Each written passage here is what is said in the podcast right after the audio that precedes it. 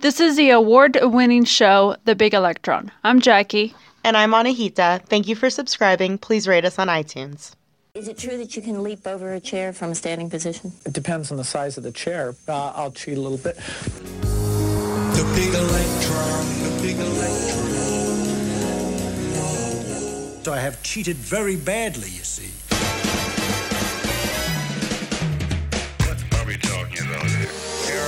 Are monsters out in the cosmos that can swallow entire stars. Nothing is more seductive. Yeah! Are you feeling it now, Mr. Krabs? Are you feeling it? Of course you feel it. Now, what do you want to know? What I want to know is what's going on.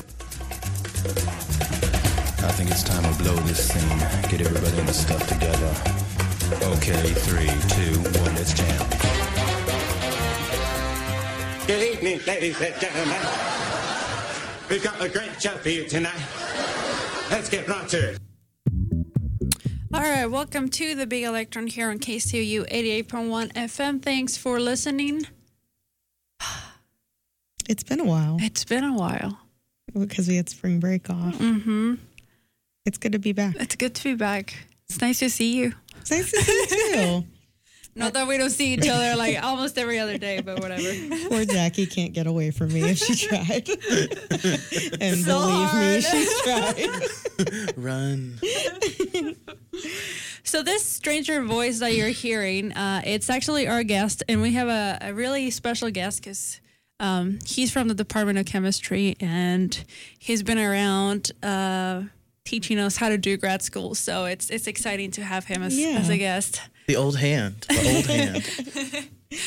Uh, but before we introduce him, just a reminder that if you want to get in touch with us, you can do so by uh, going to our Facebook page where we are, The Big Electron, or you can also email us at thebigelectron.kcou at gmail.com. And if you're listening on the podcast, uh, please rate us on iTunes. And with that, um, hello, guest. Do you want to introduce yourself?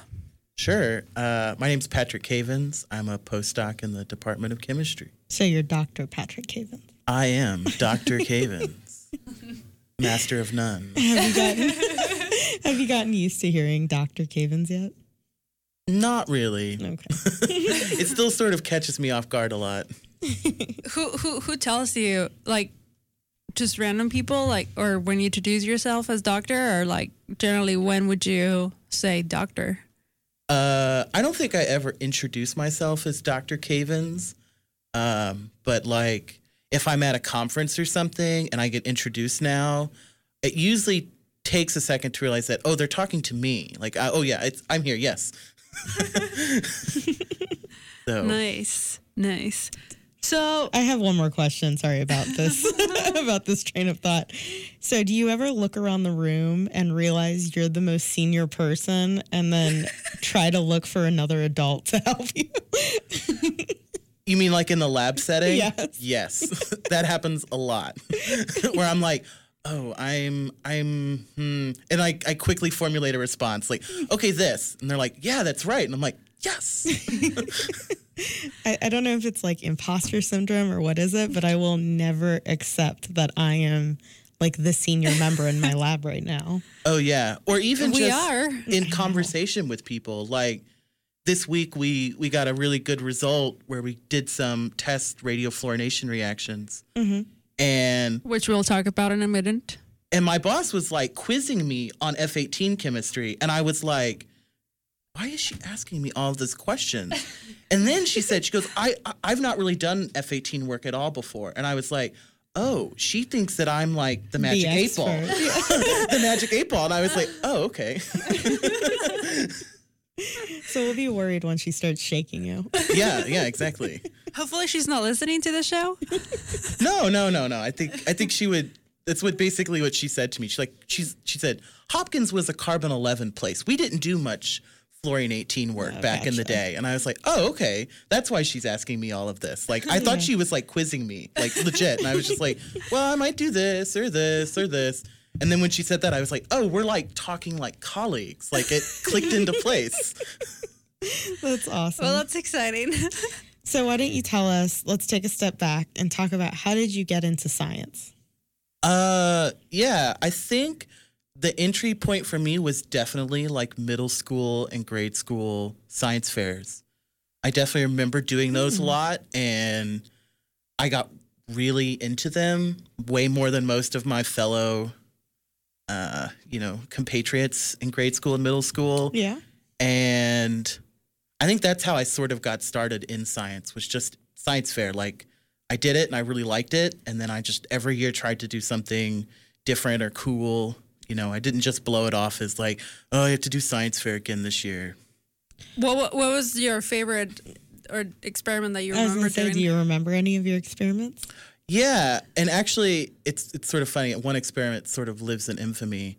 So I love this. my my dad is sort of like an engineer, but like kind of a fake engineer. Um, uh, like he he doesn't have a degree in engineering, but his work where he worked was basically as an engineer. Gotcha. And so one year I was like, I want to build bridges and like, you know, break them and see their weights based on the different styles of bridges and whatever. And my dad like got really into this idea and so we designed these like incredibly elaborate bridges with like fish string and all of these intricate parts.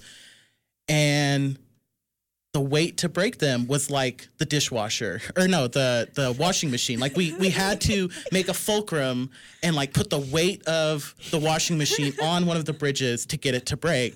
And i remember telling the judges in science fair this and they were like you're lying. And i was like I, i'm not. Like and this was before like you know Like you couldn't take a photo. take a picture Yeah. right? So it was just like me making something up. I'm like no no no no. Like we were in the basement. We had exhausted all the cement bricks my dad had brought from work home that night and so he was like well i guess we'll get a you know two by six and we'll uh we'll put the washing machine on it and that'll do it and sure enough it snapped in a minute so it was just like oh wow That's awesome.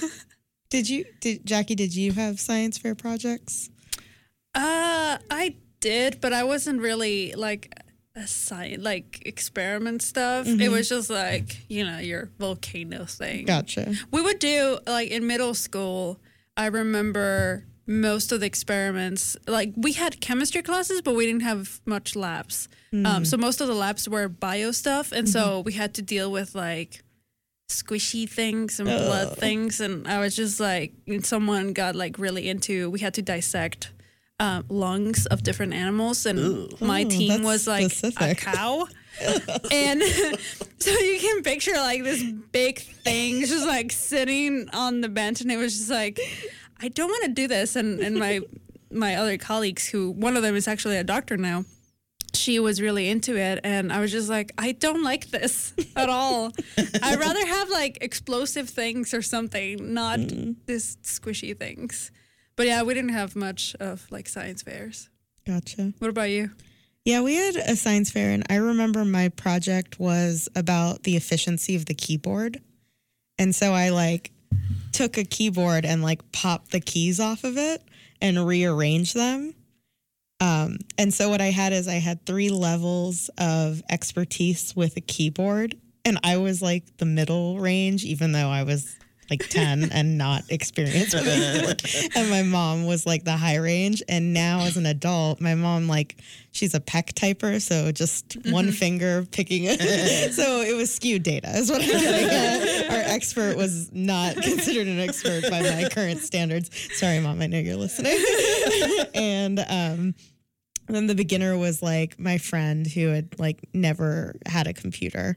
So we were pretty skewed data wise, but I like rearranged the keys and you had to type out a sentence and like I found a more efficient keyboard um how just by identifying what the most frequently used letters were Gotcha. and putting those under your fingers instead of having you to like reach for the E or the R.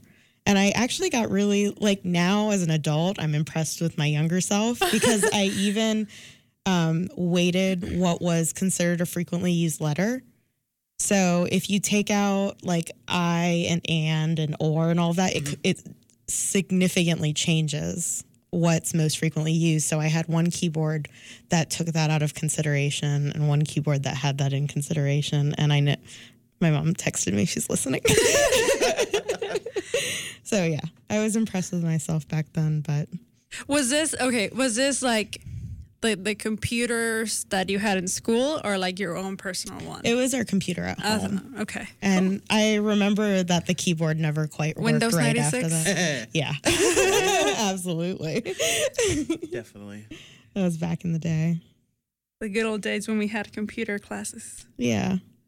So so yeah, science fairs are a good way to get into science. So how did how did you end up being this kid with this quasi engineer dad using a washing machine to break a bridge to a radio chemist?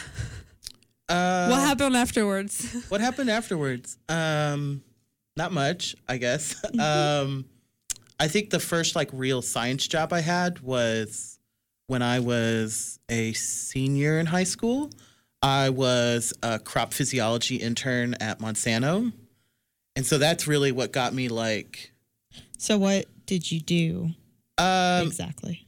so crop physiology is sort of basically walking through fields, taking any number of different measurements, Mhm. using all different types of agronomy based tools and logging that data. And then all I did in high school was basically some very simple like Like height, well length of branches. no, I mean the data was more the data collected was more complex than that. It was Oh, like we had a, it's called a LI-COR. Okay. It's a portable photosynthesis module. And so you can attach it to a plant and measure all number of variables like how much CO2 it's taking in, Hmm. what like the average um, pressure of the leaf is. And these are all things that the agronomists like really care about when they're developing their strains. And so we would collect this data, but I didn't really do much with it. Like I just sort of turned it over to the scientists and said like, "Oh yeah, these plants were like dead or missing," and that was basically the extent to which I handled the data. That's still a pretty cool job. Wait, did you have to go out there if it was raining or snowing? oh yeah, Okay, yeah. take back what I said. Yeah, it was it was like definitely like, hmm, I really like science, but you know, I'm a Midwesterner and so it's like 115 degrees with 100% humidity walking through cornfields and you just like have corn rash all over. It doesn't matter how many like long sleeve shirts you wear. You're just like I don't see this as a long-term career path for me. Oh boy. So I did that, and then uh, I actually took part in the uh, Stevens Summer Fellowship Program here at MU, which is like a REU kind of thing for uh, people in college. And so I really enjoyed it, and then I sort of decided. Which is like research. You come and do research here at the university. exactly, exactly. and at this point, you were in college somewhere else, right? Yeah, yeah. I went to Knox College in Galesburg, Illinois. And so that was sort of my first real taste of like actual research, you know, because I had like a project and things I was supposed to do. And what was your project there? Uh, so I made a, at that time, Tim was developing sensors for DNA base pairs. So this is Dr. Tim Glass in Yeah. the Department of Chemistry. Yeah, yeah. And um, he was making fluorescent sensors to detect free base pairs in solutions. So I made a organic scaffold to detect these these sensors or these DNA base pairs. So that was my first project. And so my part was basically um, another grad student had made this sensor already and it hadn't worked very well. And so I made the same sensor, but with some minor structural modifications. And lo and behold, it didn't work very well either. so it was just sort of, you know, but that's a lot of science. So, Right. Yeah. you know, trial and error. So when you say, can you break down how these sensors work a little bit? Yeah, sure. So um, it's been a long time ago, but I'm sure the resident biology people here can say more. There's a certain percentage of DNA base pairs that are free inside the cell, like just floating around. Right. And um, these sensors basically bind those free DNA base pairs selectively, and the output is that you get uh, a fluorescence change Okay. or that there's some sort of light emitted by the I molecule. was going to say, so it lights up. It lights up, right? So that you can detect that DNA base pair. Okay. And um, my memory's a little fuzzy, but I think that there's some relationship to the health of a cell and to the overall concentration of DNA base pairs that are free Gotcha. in the cell that I'm pretty sure that it's the Lies. sicker the cell, the the more free DNA base pairs there are. I don't know. Yeah. I, I don't quite remember that part, but But there was some relationship there. So having a sensor that could tell you how many there were Mhm. would give you some information about the cell health. exactly, exactly. Oh, that makes sense. Yeah. And so it was it was a really fun project and you know I I learned a lot and it was sort of kind of like okay I, I really like this you know and that's kind of what got me onto the grad school track you know because I think I think before that I was like I knew I wanted to do something after undergrad but I Mhm. wasn't exactly sure what that something was you know it was kind of you know I'm sure like a lot of undergrads they feel like a little overwhelmed by all the choices Absolutely. And you're told that you can do anything. yeah But when you have infinite choices, how do you pick which one's the right one for you? Yeah, yeah. And I think too, like, um, depending on, you know, where you grew up and stuff like that, your perception of infinity can be very different too. You know, I think a lot of kids who come to undergrad and say, Oh, I want to go to med school, they probably say that because that's the only opportunity they really like know of. Right. Right. You know, and so once they learn of, oh well, maybe actually this is more like what I want to do, Mm-hmm. you know, and that's what they go off and do, you know. Sure. Mm-hmm. So- and that changes in grad school too. Oh, yeah. Definitely changes in grad school. So I'm not really familiar with the REU process. Did you know what project you would be on before you like applied to be a part of it? No, no, Okay. no, not at all. Um, so you were just thrown into chemistry, really? well, I had I had selected like you had to list the it like I think it was the top two or three advisors Okay. that you um wanted to potentially work with, Mhm. and I think that you were asking your cover letter to maybe like address why you were interested Sure. in those guys, and so. I think it was a little bit interest driven as opposed to like this PI saying, I have space in my lab. Gotcha. They can come work for me. Okay. Yeah, So- you kind of you're gonna pick the ones that you want to work with, and then if the professor has space space or a project, then Then it they'll let you out. in. Yeah, Cool. Mhm. and then and then you have a grad student that looks over you, and that's it. Yeah. Fun. Yeah, it So- was fun. So after you did that, um, then you started grad school, like when after you graduated from undergrad. Yeah, yeah. I went straight into grad school after um, undergrad. And you got your PhD with uh, Professor Glass, right? Yeah, yes, yes, I did. Awesome. And what were you doing? What was your project in as a grad Uh, student? So the main project I was involved in was um, when I started grad school, the university had just gotten a large DOE plant imaging grant. And there was um, Department of Energy, you mean? Yeah, Department of Energy plant imaging grant. And the sort of thrust of that grant was to develop new ways to image plant processes, whether that's uptake of metals from the soil or anything like that. And so the project that I was working on was to develop a molecule that could be used to tag peptides and uh, study them. Oh, cool. So, hold on. Okay, this is a question that I should know the answer to, Okay. but I keep getting conflicting reports. What is the difference between a peptide and a protein to you? Uh, I don't know about the definition difference, but for me, a protein is something that has uh, defined like secondary or tertiary structure. You know, where the amino acids are interacting with each other, and I think that for peptides, most of the time they don't have that, or it's minimized. Like it's not locked in that position like it is with a protein, but. You know, I don't. I don't have a great working definition of that either. So I've heard that definition. I've also heard that it's based solely on the number of residues. That if you're at 50 or less, you're at a peptide. And if you're at 51 to a million, then you're at a protein. Oh wow. And then I've also heard that a peptide is um, But what are what are what are we talking about? proteins versus peptides. I know, but like, what is like what's even- the defining feature? oh, yeah. Uh, well, so a protein is a molecule in our body that performs a lot of functions. That's my and they are built of amino acids. of amino, Amino acids. acids, yep. Yes. So the building blocks is what you're saying. Like, if it has less than 50, then it's, called a considered peptide. And if it's more than 50, it's considered a protein. But I've also heard that the method in which we get that molecule defines if it's a peptide or not. So if it's synthetic or if we made it in a lab by piecing those amino acids together, it's a peptide. But it, that if it's naturally occurring or if we can grow it in E. coli, it's a protein.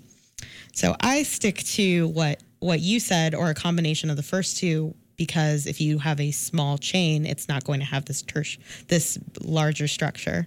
Yeah, yeah. Um, or or or that the larger structure isn't locked like it is with a protein. Yeah. I mean, there will obviously be components of the building blocks that interact with each other, but Mhm. not in a fixed way that they do in proteins. Yeah, we're going off on a very weird tangent. This is what happens when you have chemists talking to each other very scientifically. Yeah. So we're trying our best. Yeah. So okay, Patrick. So so you worked on that, and then now you are a postdoc, I am a postdoc now. and and you were saying some random words. Uh, F eighteen.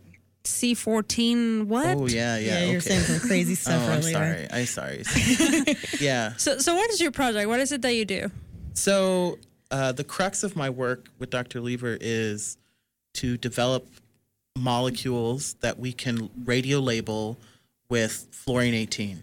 Um, fluorine 18 is a isotope of naturally occurring fluorine that has special properties that allow it to be imaged by certain types of devices. Um, So, real quick, an isotope is you have a different number of neutrons.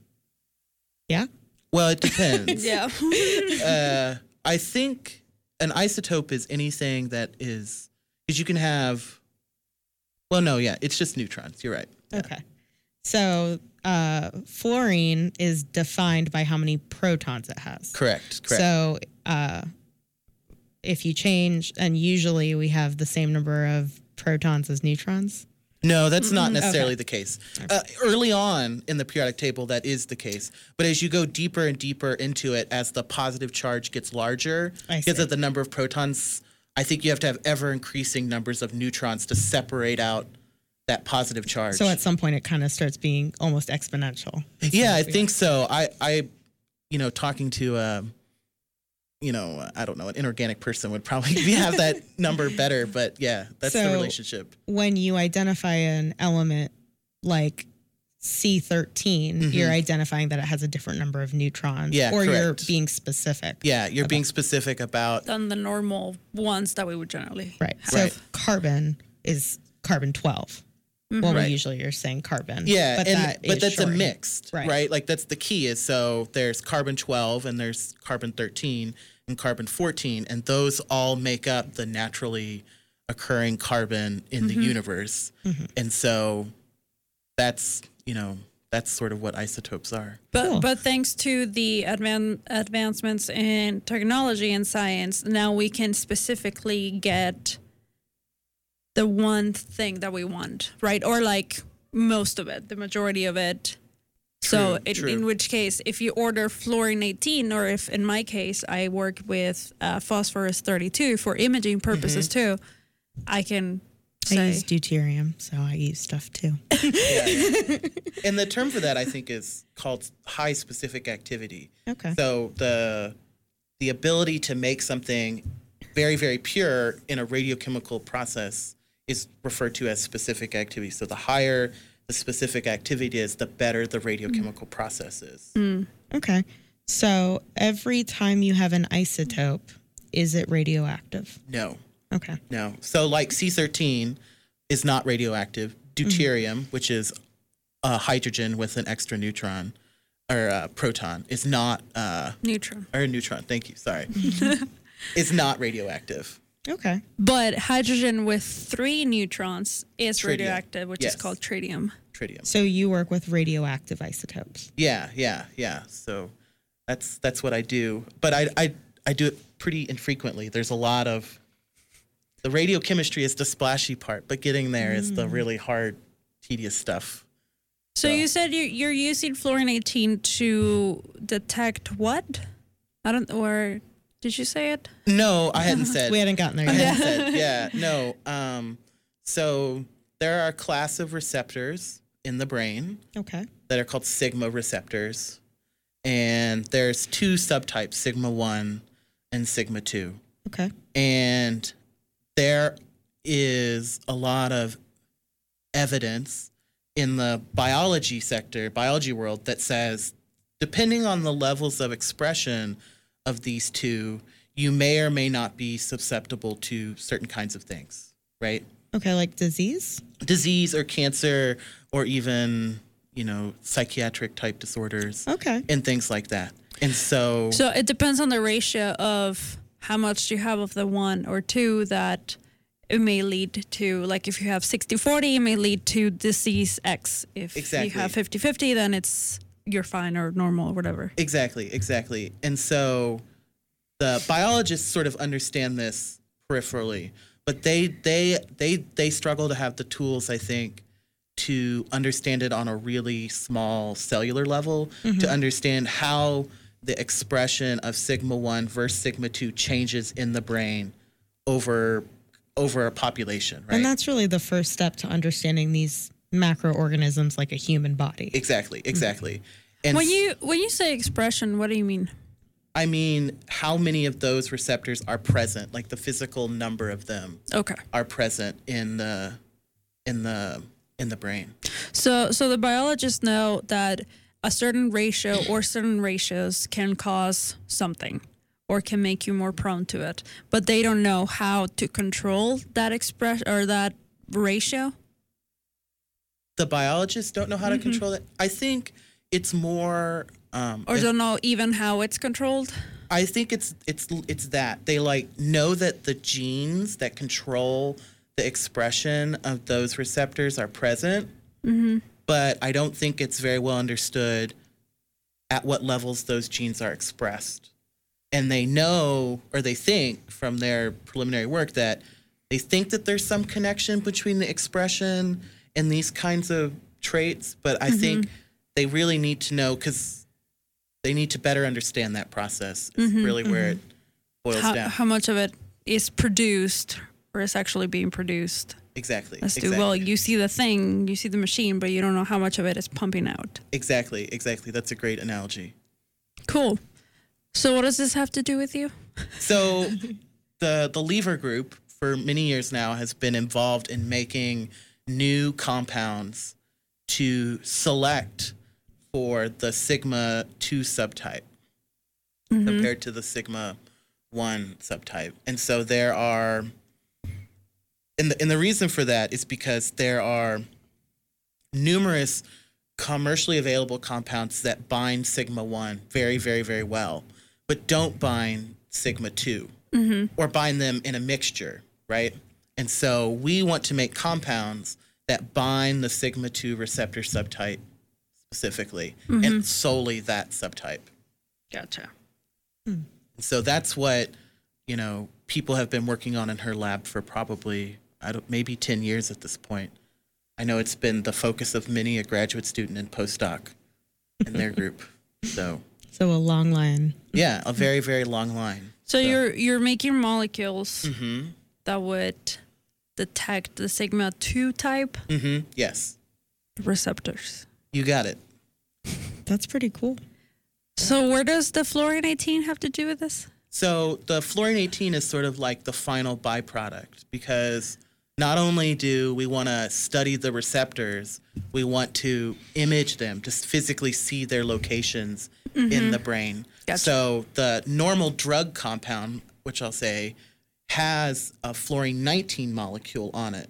Okay. And so what we do is we develop a compound that we can exchange the fluorine 19 Which is a normal one, which non-radioactive. non-radioactive for a fluorine 18 and that gives us a radioactive tracer that we can inject into mouse models or you know whatever, Mhm. and then put that mouse into a PET imager, and we can look at its brain and we can say, okay, this this part of the brain is more selectively lit up compared to this part.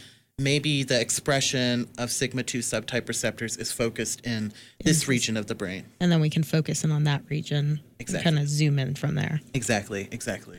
So it's sort of like a mapping tool. Mm-hmm. So, my general understanding of radioactive compounds are that they are primarily used for imaging or for diagnostics.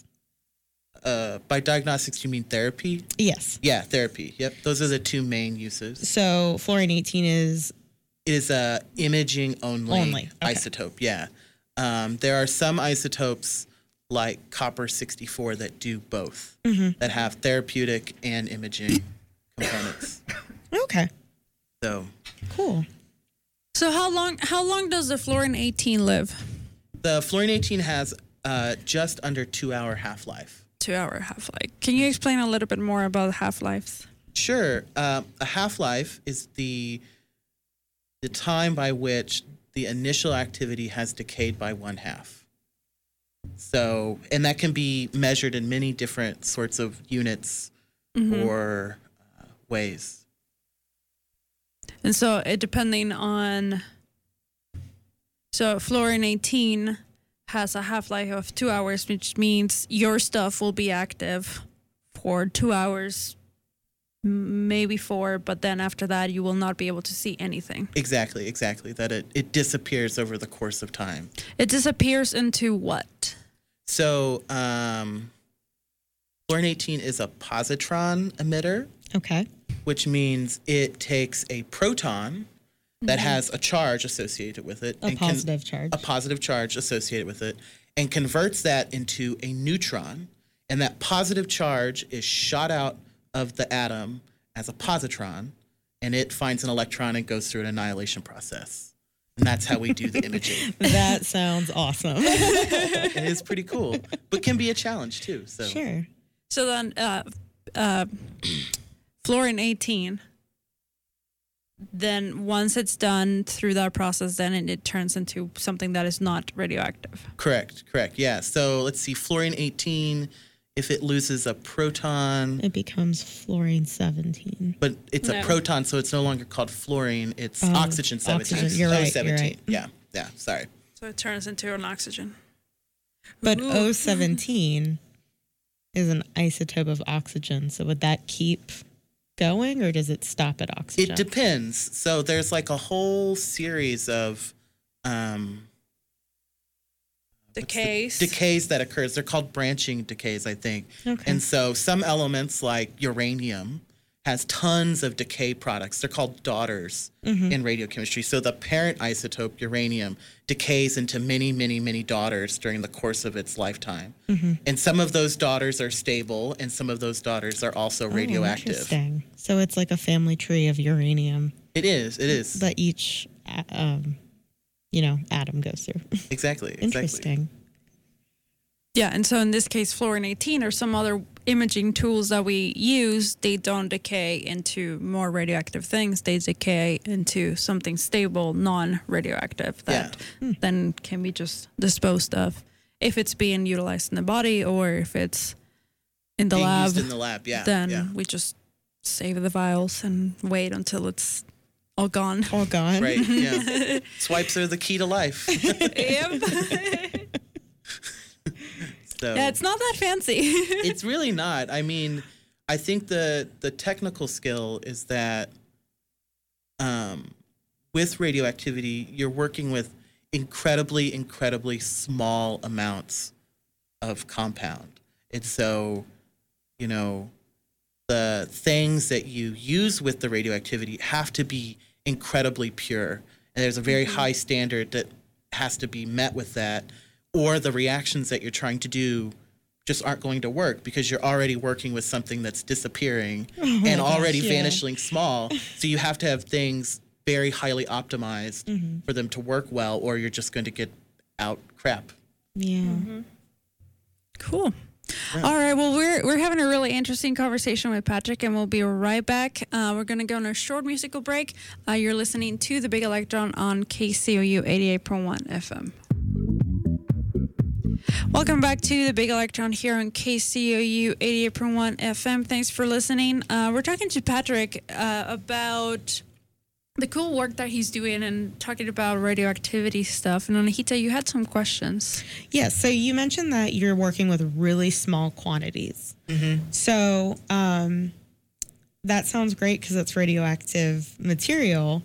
Could you tell us a little bit about like the safety of that? Is it the small quantities is keeping you safe while you work with this material? Do you have any concerns about safety?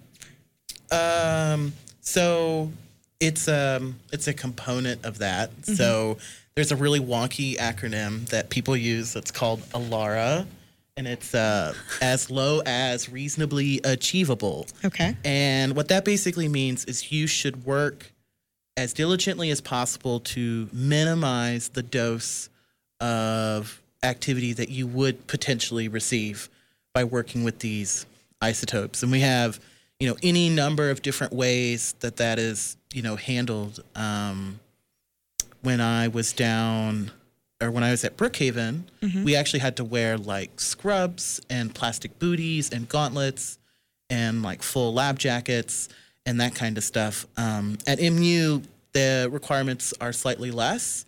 Uh, basically, it's a conversation that you have with your assigned radiation safety officer and talk about okay, this is what we're planning to do, this is the setup that we're going to use. What do you think? And then they'll say, oh, well, maybe you should try it this way because if the shielding, sorry, the other component is shielding, which is basically lead or plastic that basically absorbs the radioactivity coming out of the compounds and protects you. So you're just never in direct contact with it. Exactly. Exactly. And so, um, you know, you'll have a conversation with your your radiation safety officer and says, okay, this is the experiment we're going to do. This is sort of the plan. And they may say, well, I think you probably need another row of lead bricks, or I think what you have is fine. And that's just really it's a it's a conversation. You know, it's the biggest part of working with activity that you have to be careful.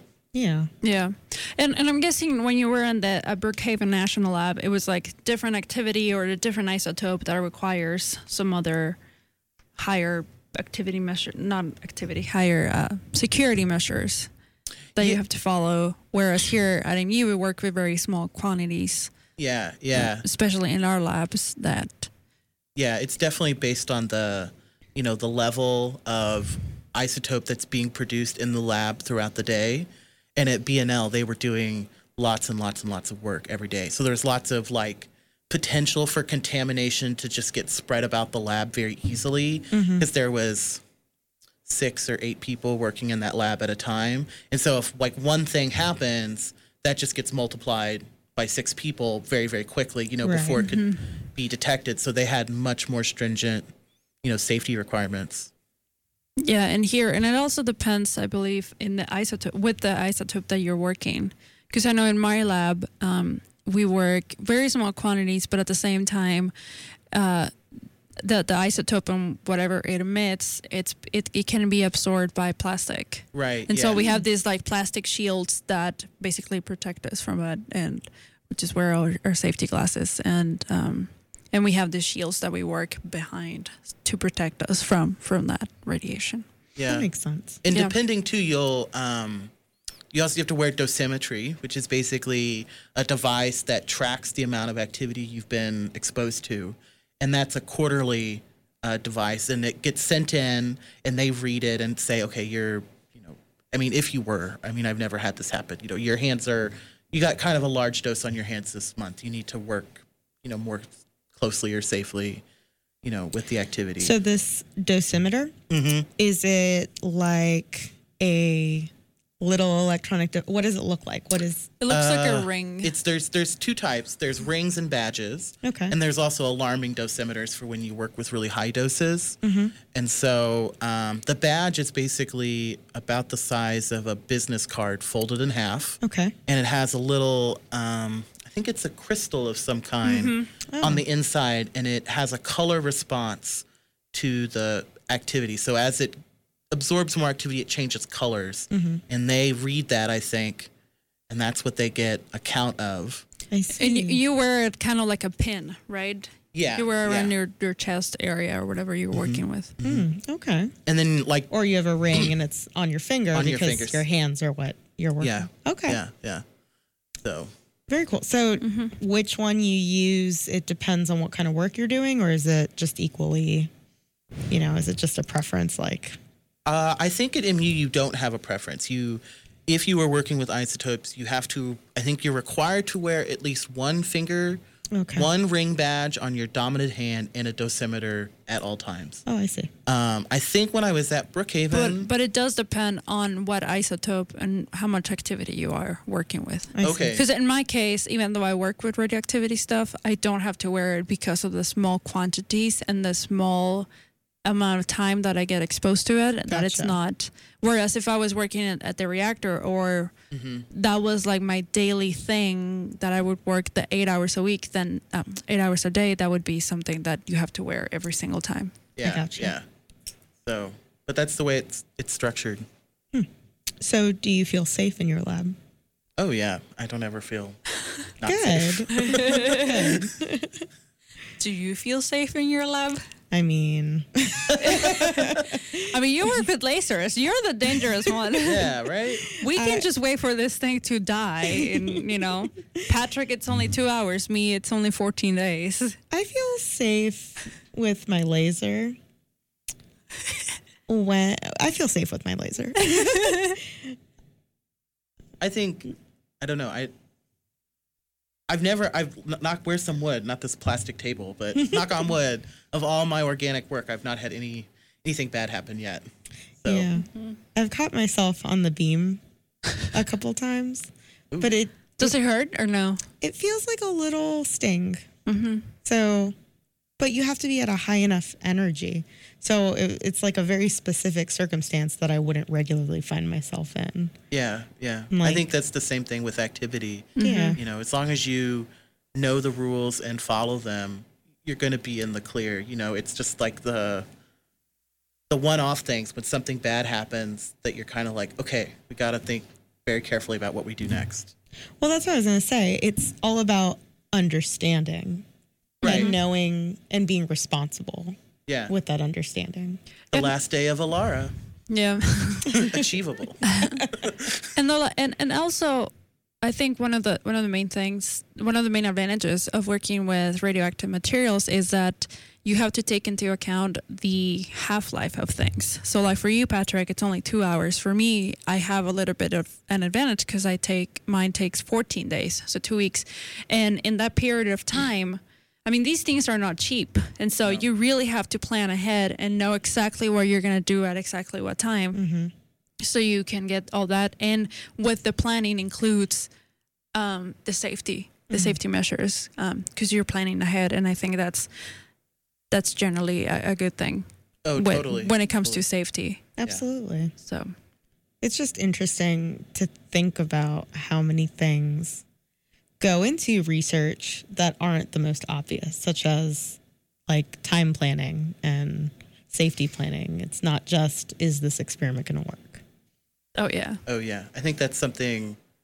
At least the time management you get better with as you as you go through. Definitely. Whenever I train new people, I'm like, why is this taking four times as long as when I do it? Oh, they're just not experienced. yet. Yeah, yeah, yeah.